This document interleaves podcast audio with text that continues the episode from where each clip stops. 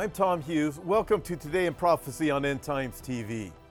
In the opening words in the book of Revelation, the Bible states the revelation of Jesus Christ, which God gave him to show his servants the things which must shortly take place. And he sent and signified it by his angel to his servant John. The term shortly that is used in that passage conveys the thought that once the events of the last days begin to happen, they will happen super fast. In fact, once they begin, they will race faster and faster until its conclusion. Or if you think of it like dominoes falling, once the dominoes begin, there's no stopping them and they will race, falling one after another until the last domino falls. Also, notice in the Bible, that same passage, the Bible says these things must shortly take place. And since the Bible says they must take place, we can know it's going to happen.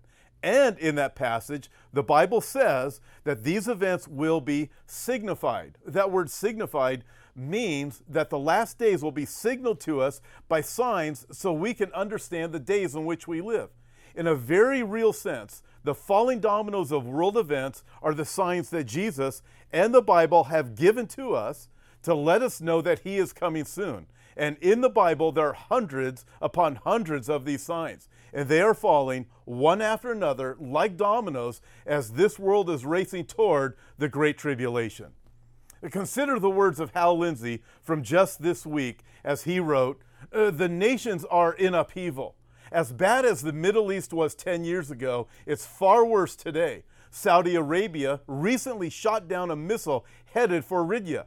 Uh, the missile was launched from Yemen, but the Saudis claim that the launch was an act of war committed by Lebanon.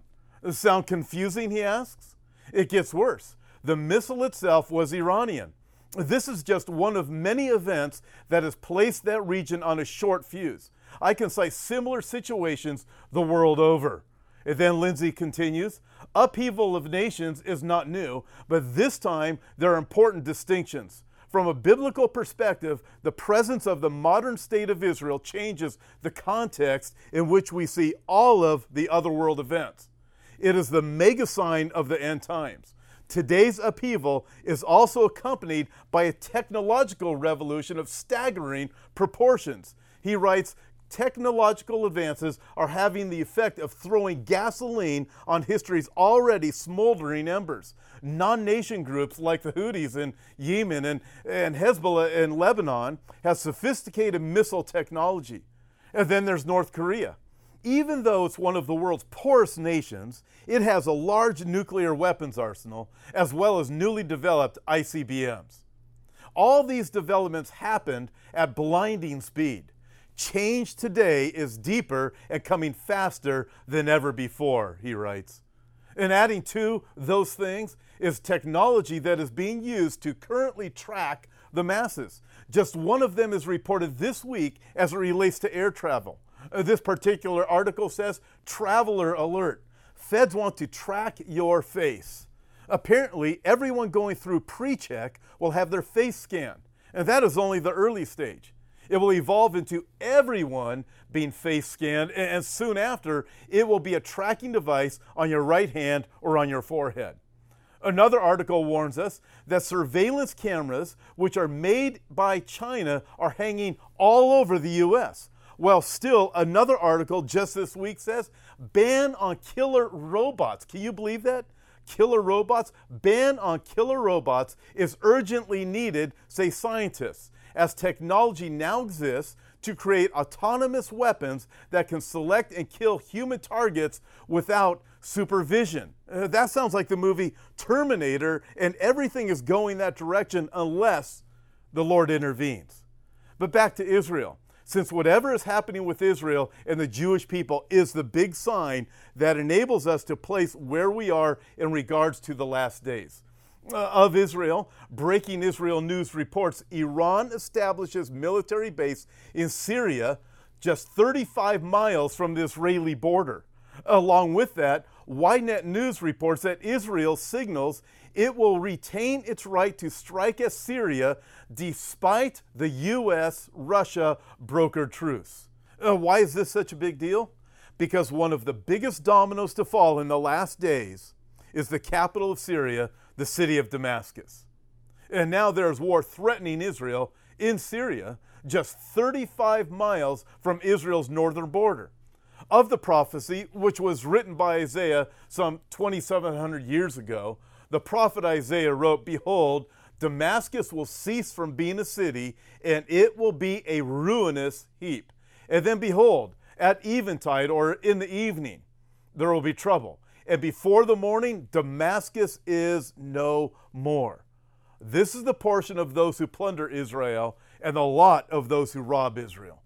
In regards to the destruction of Damascus, it seems that Israel will be provoked and it will retaliate. And Israel's military will destroy Damascus in one night.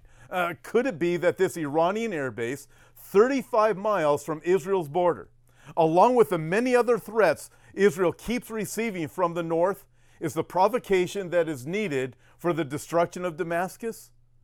In the words of Hal Lindsey, all these things are happening at blinding speed. There's little time left. Jesus told us what to look for. The dominoes have begun to fall. And Jesus said, When you see these things begin to take place, look up, for your redemption draws near. As we look at the world events and we look at the Bible, it is obvious that it's time to look up because Jesus is coming. So, with that, let me ask you are you ready to meet the Lord? Have you asked Him to forgive you of your sins? Have you repented of your sin? To repent means to make a U turn, is to make a decision to turn from your sin and then turn and surrender to the Lord Jesus Christ. It's a conscious decision that you must make. Again, have you asked Christ to forgive you? Have you repented of your sin? For the Bible says there's no other name under heaven by which you can be saved, by which you can be forgiven. If you want to know that you are forgiven of your sin, if you want to know that you're ready to meet the Lord, He's coming.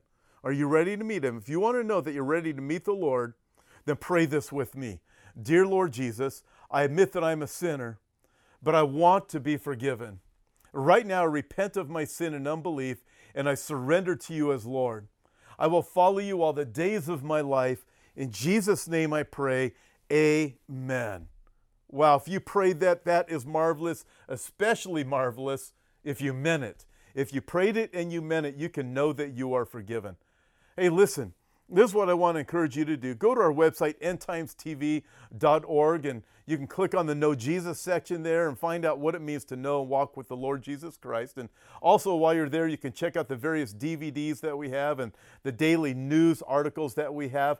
And you can get a copy of my newest book, America's Coming Judgment Where's Our Hope, with the foreword by Hal Lindsey. And something else you can do is click below to subscribe. Until next time, God bless.